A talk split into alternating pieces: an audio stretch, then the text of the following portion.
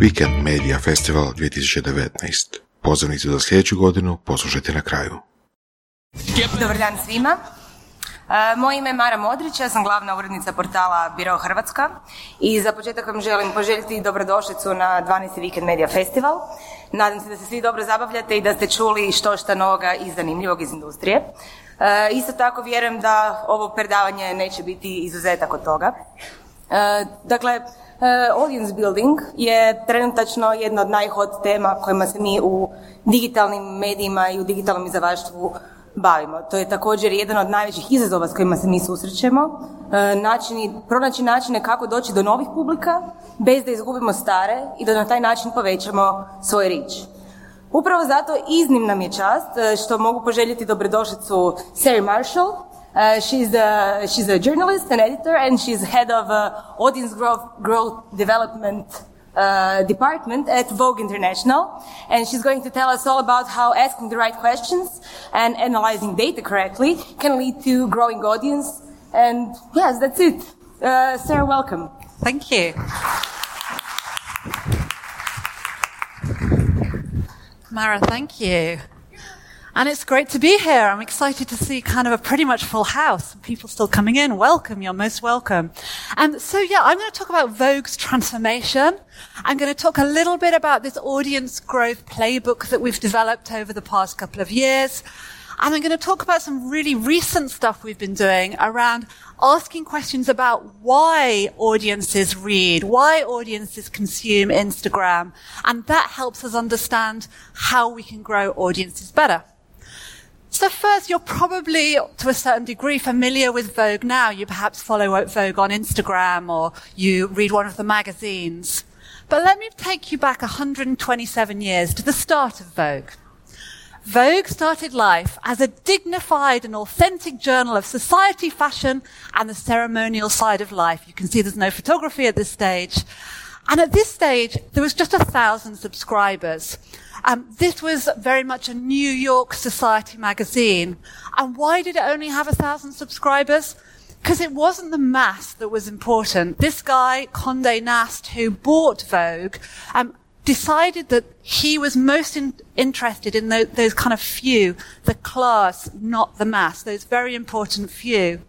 But what does this mean today in the digital world?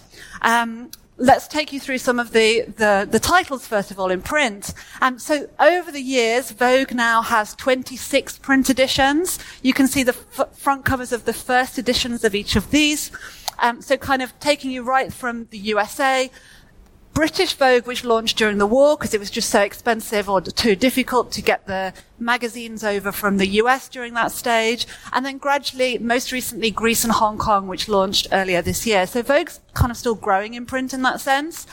But what's really important and what I'm kind of going to talk to you about is digital because that's where my expertise lies. Vogue has 56 million people who read it every month throughout all these different editions. So that's a lot of people, 56 million. So it now has to reach this class of people, but also a lot of people. And of course, in the global industry of luxury and global industry of fashion, there are a lot of people interested in these topics. 48 million people follow us on Instagram, the different um, handles, and 1.8 million people on followers on Snapchat, and we publish in three languages on Snapchat, reaching an audience of 4.6 million people every month. And 3.6 million of those are Gen Zers or they're millennials. So it's a really young audience because of course we've always got to be developing those new audiences who perhaps don't read Vogue in print or who didn't grow up reading Vogue in print. Three million followers on Line. Line is a really important app in Asia, particularly in Japan and in Taiwan. And WeChat. WeChat, the digital experience in China, for those of you uh, who are not as familiar, I was kind of completely blown away when I went to China um, and just seeing how people interact. It's kind of, WeChat is like the portal to, to it's kind of the internet there. So it, it's very important that we publish to WeChat, that we speak to people on, on WeChat. And there are other uh, um, platforms that are, are, very important. We've got 11 million followers on Weibo, but in, in um, WeChat is the predominant one because that's where the heart of our audience lies.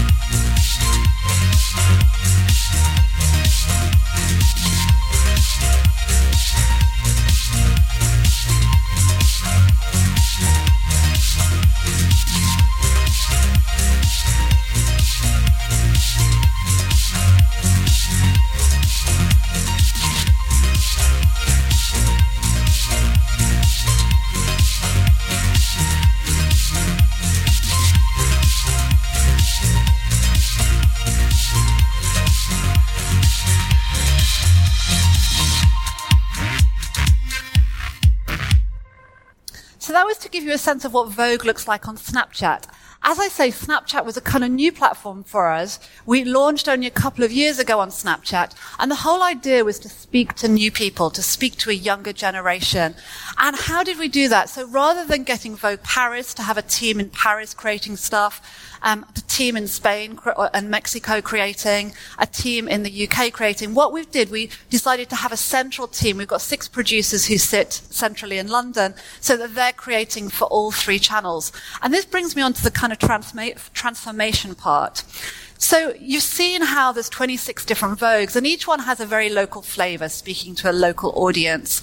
But of course, within the fashion industry, it's uh, Milan Fashion Week and then Paris just now. And of course, those are very global moments. And does it make sense that there's people in 26 different Vogues around the world downloading exactly the same photos and uploading them to separate websites? Not really. Does it make sense that we send 20 editors from 26 Vogues backstage at key shows? Not really. Much better to have one. So the transformation part that's most significant really happened two years ago when we be, built a central team of editors in London. We're about 40 people now. Um, I'm one of those. So sitting in London, um, doing the things that make sense globally for the Vogues. So, of course, there will always be local stories, local angles, local celebrities, um, whether that's for Vogue India or Vogue Japan or Vogue Taiwan or Vogue China. We can't cater for all of those different uh, needs. Um, so all of them will retain their local digital teams. But there's some things that just make sense for us to do centrally, whether that's, we did an interview last week and a, and a, and a shoot with Dua Lipa. Um, we'll do things with a lot of talent that, centrally, and then we'll send them out to the different Vogues. Um, Fashion Weeks is a great example where we've had New York, uh, London, then Milan, and then now Paris. Um, kind of thinking about how we cover those centrally, but also the local editors needing kind of the local voices um, heard in that. So, so local editors still go to the fashion weeks, but we also have this kind of central content for Instagram, for example, that it just makes sense for us to do of this team of editors who are based in London.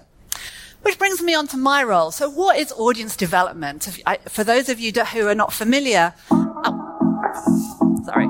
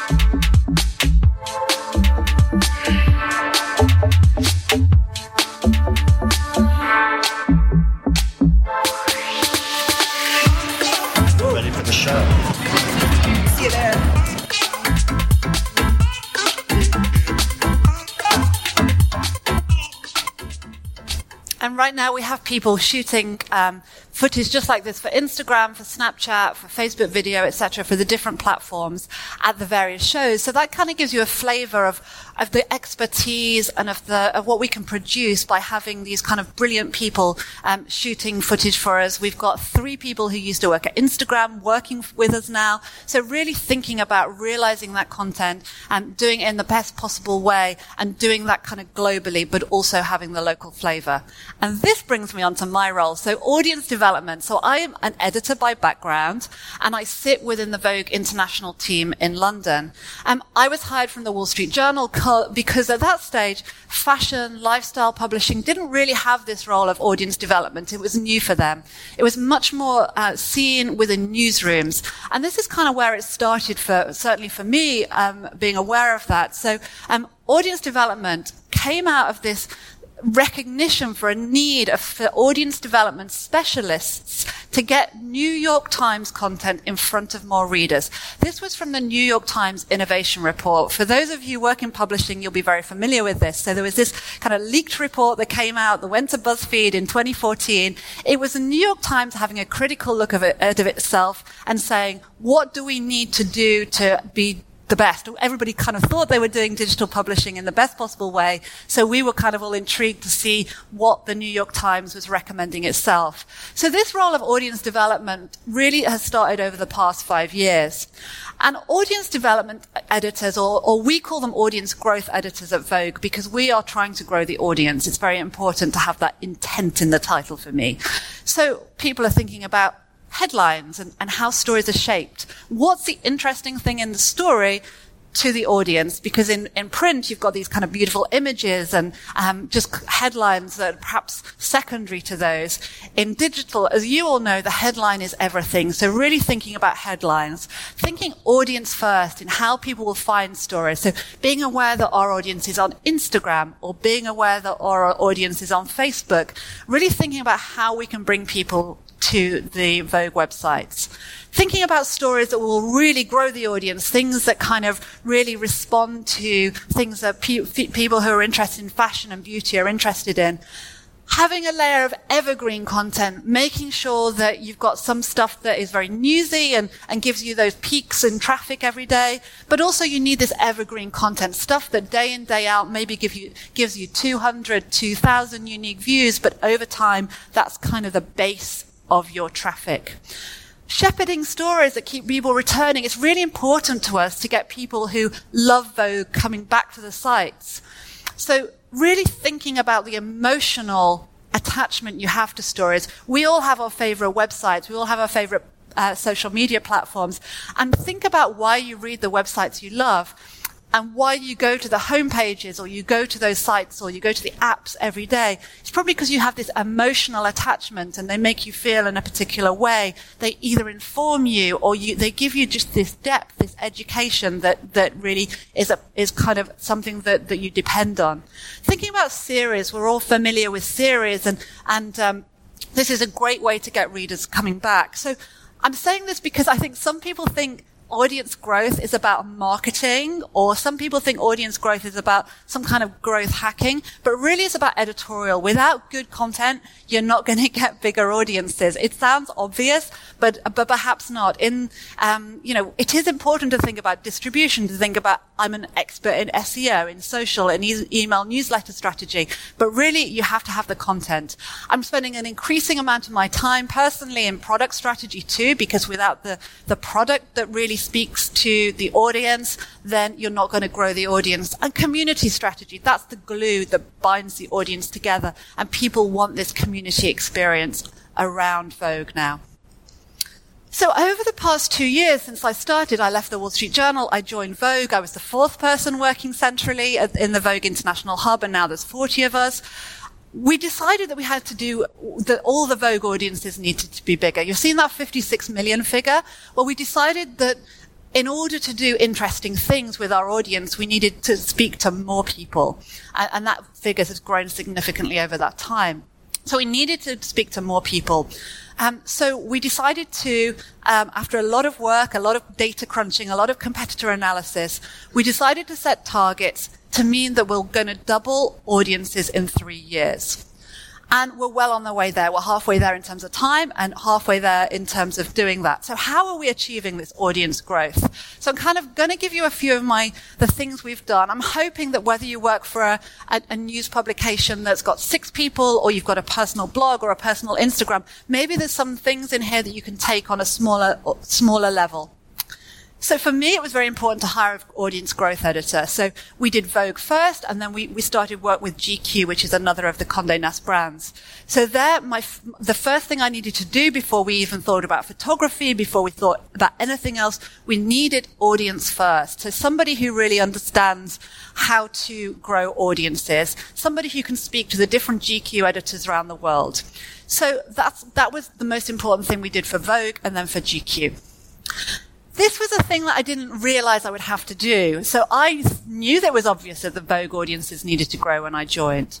I thought they're not, they're not big enough. We need to speak to more people, whether we, to secure the future of, of, Vogue, to ensure that it has a healthy f- future. If we want to do things like events, we need to grow the audience and speak to the right kind of audience. If we want to do um, courses, and there are Condé Nast colleges of fashion, we need to speak to more people so that we can get to know them and then invite them on courses and charge them money.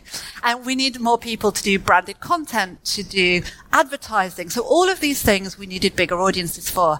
But I had to explain that right from the, the, the most junior intern right to the MD. So the MDs in the old world kind of were used to printing magazines as thick as the advertising. So therefore, some of them thought, well, we haven't sold out of ads on, on site. We don't necessarily need to grow. But actually, I, then my job came to explain to them of why we needed to grow to do all the things that we need to do with them in future. So that was a very important lesson for me. Setting KPIs or key performance indicators, we wanted to pick four things to encourage Vogue editors to really aim for. For me, any more than four KPIs, it becomes confusing. Four three or four for me is a really good number. Everybody can remember them. Everybody can work towards them. And then we agreed targets with the different Vogue editors. So we agreed a target, for example, that our four KPIs are unique users, loyal users, Facebook shares, and Instagram likes and comments. Why likes and comments on Instagram? Because we decided that was our best quality metric.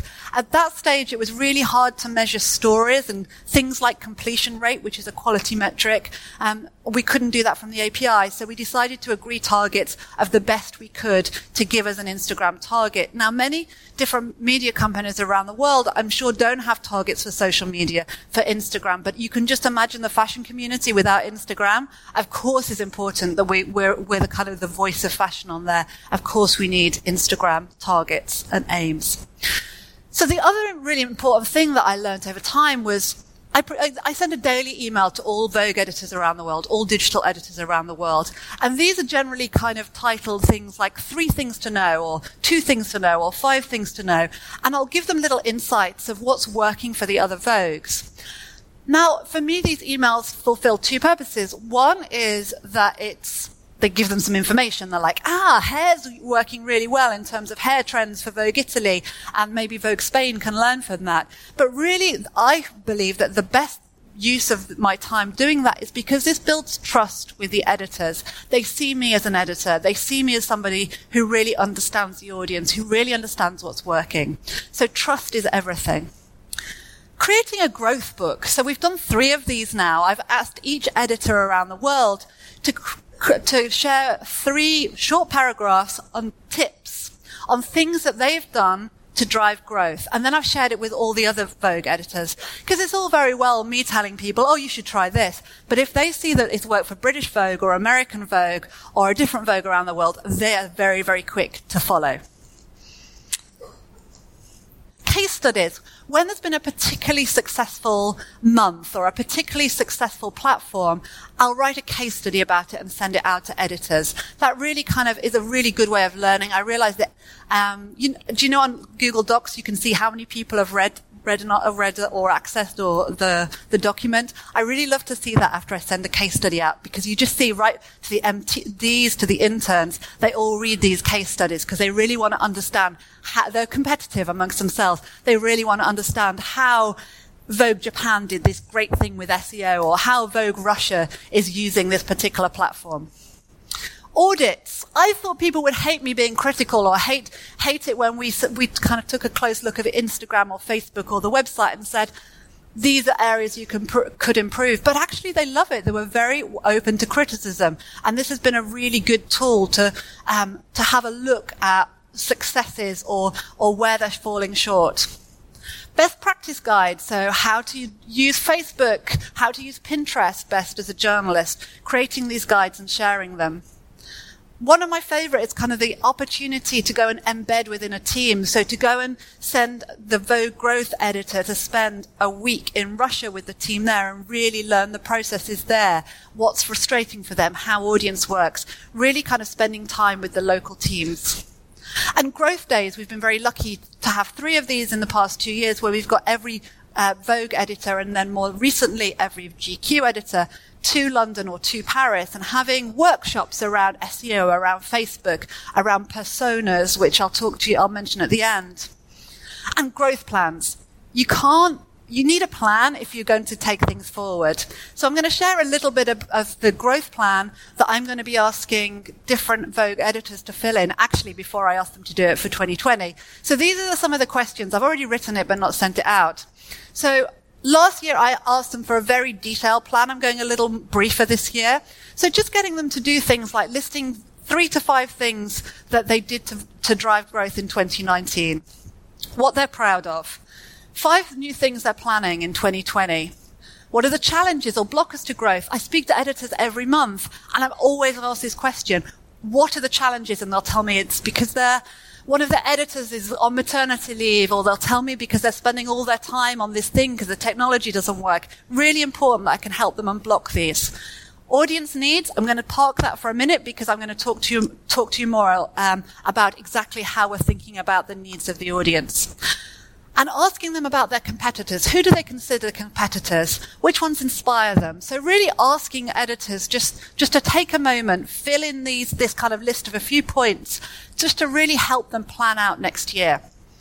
And have you tried any content clusters? This is something for SEO, which is kind of writing a lot of content about one area. So, for example, in the case of hair or beauty or weddings, we'll write loads of content about weddings and then join it up in a particular way for Google. And just because we're writing so much on one topic, we become an authority and grow traffic.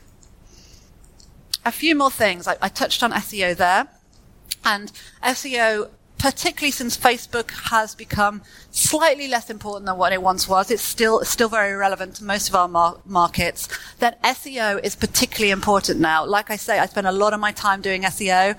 Content clusters, I just told you what they were, are optimization guides. What we do, we look at the stories that are ranking, um, or perhaps perhaps they're ranking what, uh, at the top. They're ranking in the top spot for, you know, hair trends of of this season. But if nobody's clicking on that, then something is wrong. If you've only got a 3% click-through rate, you've probably got a really boring headline that when people see it on Google, they don't want to, they don't want to click. So doing all these things, evergreen strategy, keyword, keyword strategies, and everything is underpinned with data, analytics, analytics, and analytics. And this is, so what we've done with analytics is, is look a lot at what people are reading, but then I started to become increasingly interested in the stuff that the data can't tell us, the why people are reading stuff. So, what really started me thinking about this was a presentation. You can see this is kind of a, like a photo taken at a slightly weird angle. It's because I was in a presentation not unlike this, where doing as I've seen some of you do is get your phones out and take a photo of a slide. And it really kind of got me thinking. The BBC World Service is thinking about um, the six needs it or its audience has. So they haven't, the audience members need to be kept on trend, need to be inspired, diverted, educated, updated, and be given new perspectives. So it's like, hmm, it's really interesting to start, start thinking about that people need something when they read your content or when they watch a video or come to you on Instagram. So we kind of started thinking about it and talking about it internally. And then we saw that BuzzFeed kind of does the same. So you won't be able to read this because it's a kind of grab from a video at South by Southwest that Jonah Peretti, the founder and CEO of BuzzFeed. But it says things like, this is us, too real. So the job the content does for the audience. So they'll, they'll have, um, they'll have content that connects people. They'll have content that takes people back, nostalgic content. So that, to me, was a really interesting presentation as well. And then even I got a, uh, more recently, I got an email from Google saying they have even started thinking in terms of Google search in audience needs that you or I Google something when you want to be educated or thrilled or impressed. And so this is something that clearly is not just the BBC that's doing and Vogue starting to do, that Google and BuzzFeed are also thinking about.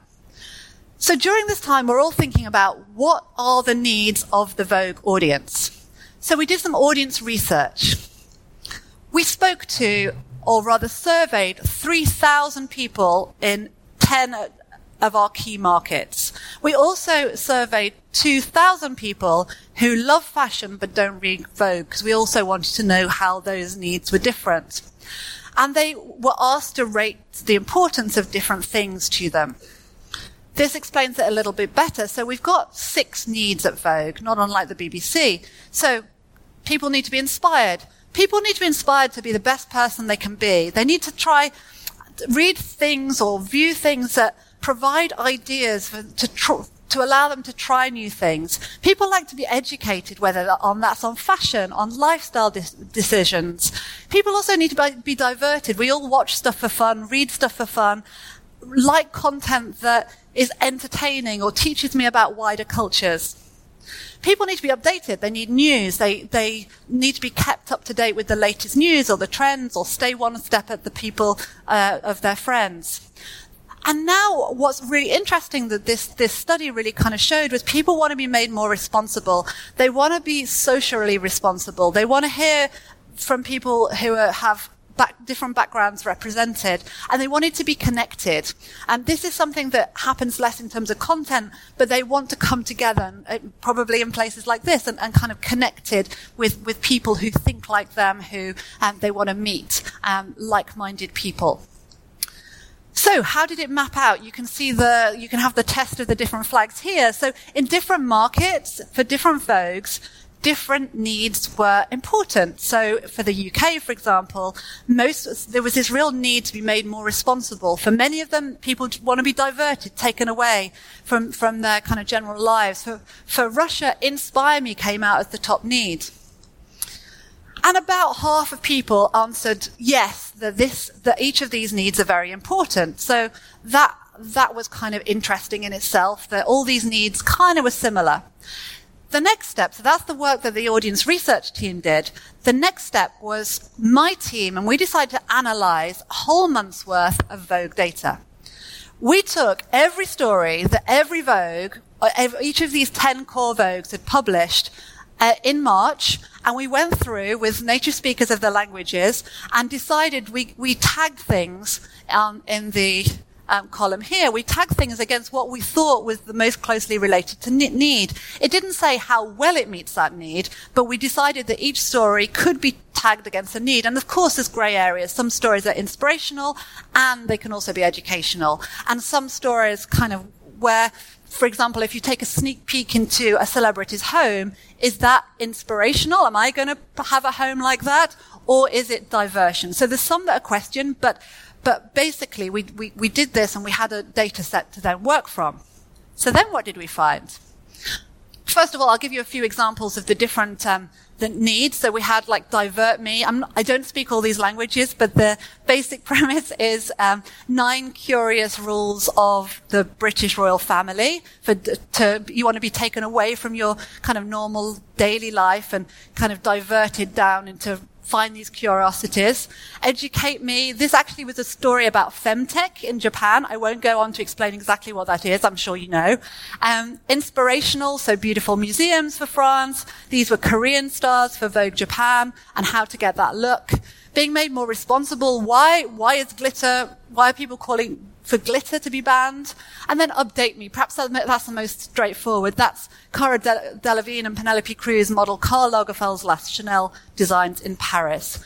So that's kind of update me news. So what did we find once we crunched all this, this month worth of data together?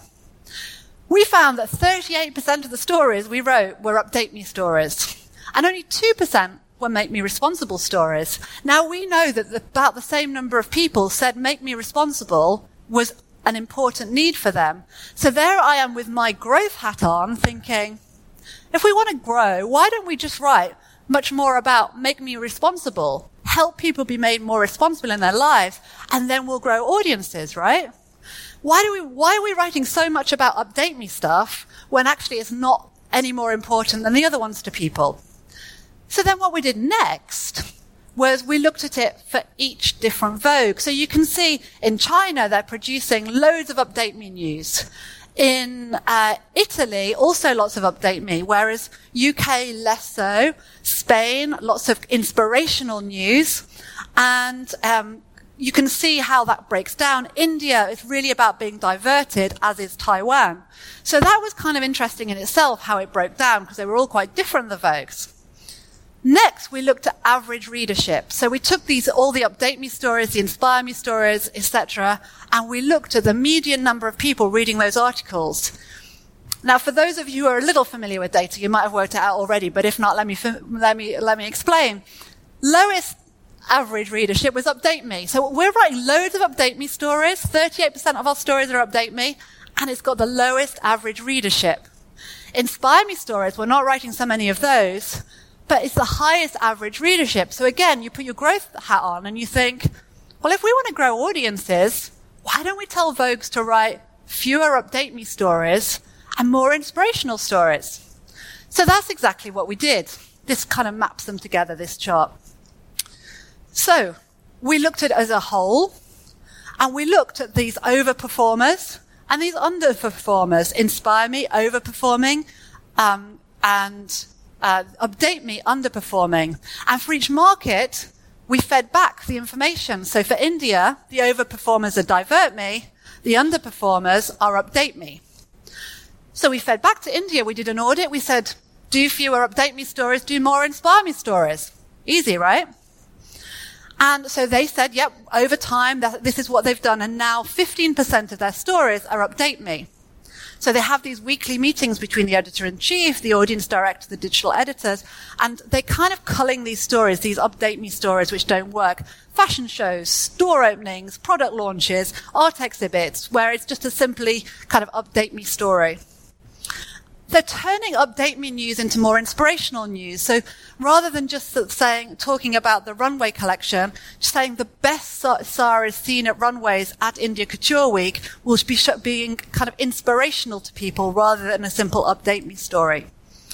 They're also taking personas. So another thing which I won't go into in any detail, but we've also during this this period of, of surveying the audience come up with a group of personas that we think the audience sits into. So you've got things like ambitious achievers. And what India has done here, they've created different content for these ambitious achievers. Career advice from influencers, for example. So they've really started mapping content against the need, but also against the different personas. The result? As I hoped when we started out this work, Vogue India has really grown as a result, 129% up year on year. Now it's because they've got a brilliant editorial strategy and great editors and doing lots of amazing things. But it's also because they started to think that people have needs. People don't just read content because it's kind of, you know, it's fun. It's because it's helpful to them in a way. It's inspiring them to buy something or it's educational to them. So this has really kind of transformed Vogue India. So I'm just going to leave you with a few of my kind of takeaways, both for needs, but also to summarize what I talked about for the audience growth playbook, just to reinforce these.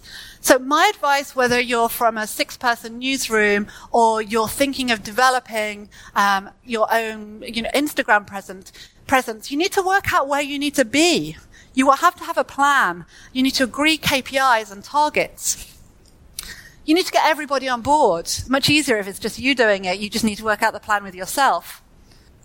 You need to have growth days or workshops. That doesn't have to be something that looks like it does for Vogue, where you get 11 editors from around the world into London. It can simply be a two hour session where you talk about ideas. Regular emails, check-ins. Remember what I said about building trust? Audits, reviews. You don't have to get somebody external to review your Facebook presence or your Instagram. You can do that yourself. You can take a long view a growth book. You know, what have you done or what will you do next year in terms of a growth plan to get to where you want to be? I have one more slide. Here we go. And um, in terms to recap the needs part, just in case you want to do it yourself, we found out the needs of the Vogue reader by talking to them, by surveying them, and we found these needs. We then looked at which stories spoke to which need, that manual data collection part. We then shared the need study with all Vogues and some individual audit for each Vogue. And then this influenced the way that each Vogue commissioned stories. Of course, they still commission along the lines of fashion and beauty, but we also encouraged them to think about what needs the reader has. And the result, as I mentioned, Vogue India grew 129% as a result year on year. And I'm hoping all the other Vogues um, also have a similar, it has a similar impact as they really start to respond to what readers need and therefore get more readers as a result. Thank you.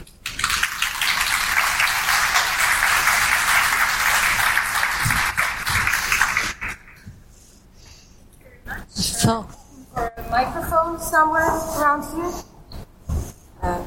Uh, here comes My microphone. Okay. We have a, a, little bit time for some Q and A. Also, Sarah will be uh, outside the uh, conference room once we have to get out, so you could ask her some more questions uh, sure. later. Yep, I can be uh, around outside the the white seated area just after. Mm-hmm. I have a question for you.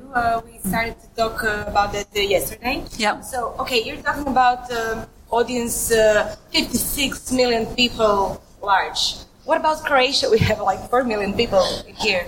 So yeah, this is what I learned by having dinner with Mara last night. Four million people in Croatia. So that's your, if you're writing Croatian, that's your kind of maximum pool. So if we're, I, talked to you through the example of Taiwan um, then. So, for example, Taiwan has an on- online population of 19 million. So that's the maximum number of people that Taiwan could get to speak to. Its monthly stats are about 4 million. So it's speaking to one in five, like 20% of people in Taiwan who are online every month, which I always find incredible.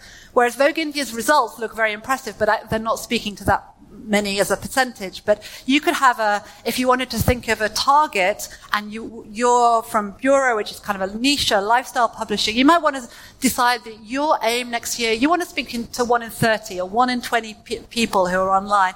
And then having that strategy, you can then work out how to strategize and get there. So that's, uh, I would kind of uh, recognize your limitations in a closed language group or a small language group, but also, um, you know, the potential, and we see great successes in other small language groups like Sweden um, and uh, some other countries where there's a finite number of people speaking that language, unlike English or Spanish or Chinese that we're, we're also dealing in. Uh, also, I was wondering. Um uh, what are the questions we should ask if we decide to make a survey to uh, to find out what are the needs of our audiences?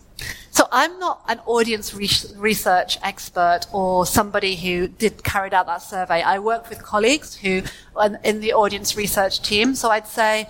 Um, if you don't have the benefits of an audience research team, probably use some, um, you know, kind of sensible. I think that what they did, they gave like five points and they said, you know, it's a five if you really agree that this is a really important need for you, if you really needed to be, need to be educated about fashion.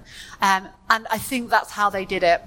Um, but I'm, like I said, not a, not an expert, but I think even if you're doing it on a much smaller scale, you can probably come up with those very straightforward questions that would give you enough insight to basically then think, okay, what is important to my audience? What do they struggle with in everyday life? What decisions are they trying to make? And how can we create stuff that's useful to them? Thank you very much. I, I believe uh, there will be some questions from the audience. Okay, the audience is pretty shy today. Yeah. Uh, okay, then I have uh, okay. another question. Do you mm-hmm. have uh, any more advice for us from uh, small markets or uh, a little bit bigger markets? Because mm-hmm. our region, we speak a similar language, mm-hmm. so we have an opportunity to reach about 15 million people. Mm-hmm. What can we do to make our position better? I came from a background as well where I where we spoke to a much smaller group of people. I studied in local news and then moved into kind of like niche publishing and before joining the Wall Street Journal and then Vogue. So I kind of get it and I know that there are limitations. So um, I think I think you can. I, I, mean, I still think SEO is, is kind of key. And what was really interesting having dinner with you last night was learning that most of you, who here, who here Googles in English as opposed to local language? Yeah, you see, this is, this is so interesting. Um, so again, maybe it is. This is exactly the opposite of what I'm advising some of our Vogues, who all, many of which also write in English. I'm telling them like, write less in English, but you know, maybe maybe some of the questions that people who you want to target as audience members are asking questions of Google. If you're a lifestyle publisher, maybe they're needing some help finding the kind of jacket that goes for this time of year, which is neither summer nor winter. And therefore, maybe you have to produce some content in English, for example, to reach more people. Um, but do it through kind of Croatian real retailers and, and the kind of designs and styles that, that would work for people here. So that's not off the table, but I think also, you know, 15 million is still a lot of people to engage, um, and you still have a lot of lot of potential for audience growth. So don't be put off. I mean, still 4 million is so, you know, but but recognize that that is a finite number, and you can therefore have a much more realistic target of coming up with engaging one in 10, one in 20, one in 30 people who, who speak the language. Thank you very much. Uh, questions now? Everybody wants their lunch. Uh, it was a pleasure. Thank you very Thank much. you, and thanks for having me.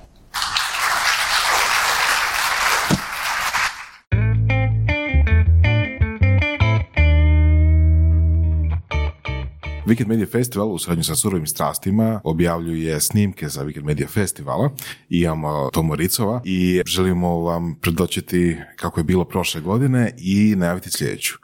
Ako možeš par rečenica reći o VMF-u prošle godine. Prošle godine po meni je bio najbolji, zapravo to se kažem za svaki ovaj sljedeći, uvijek se još više nešto sve posloži kad su bila stvarno odlična predavanja, prezentacije i, i sav program je bio po meni toliko savršeno napravljen da ja evo prvi put nisam imao apsolutno ni jednu kritiku. Da li se radilo o nekakvom stanju glazbene industrije u regiji gdje smo imali te od Severine do, do predavanja o, o nekakvim ono, ženama u biznisu, po meni je sve bilo top i sljedeću godinu kako sad stvari stoje bit će još ono programa koji će zadovoljiti apsolutno sve od ljude koji žele točno naučiti nešto o najnovijem trendu u digitalnom marketingu do toga koji ima nekakvu projekciju poslovanja u regiji, sve se može čuti. Uh, intervju sa Tomom možete poslušati u našem podcastu, našoj epizodi podcasta i vidimo se na VMF-u 2020.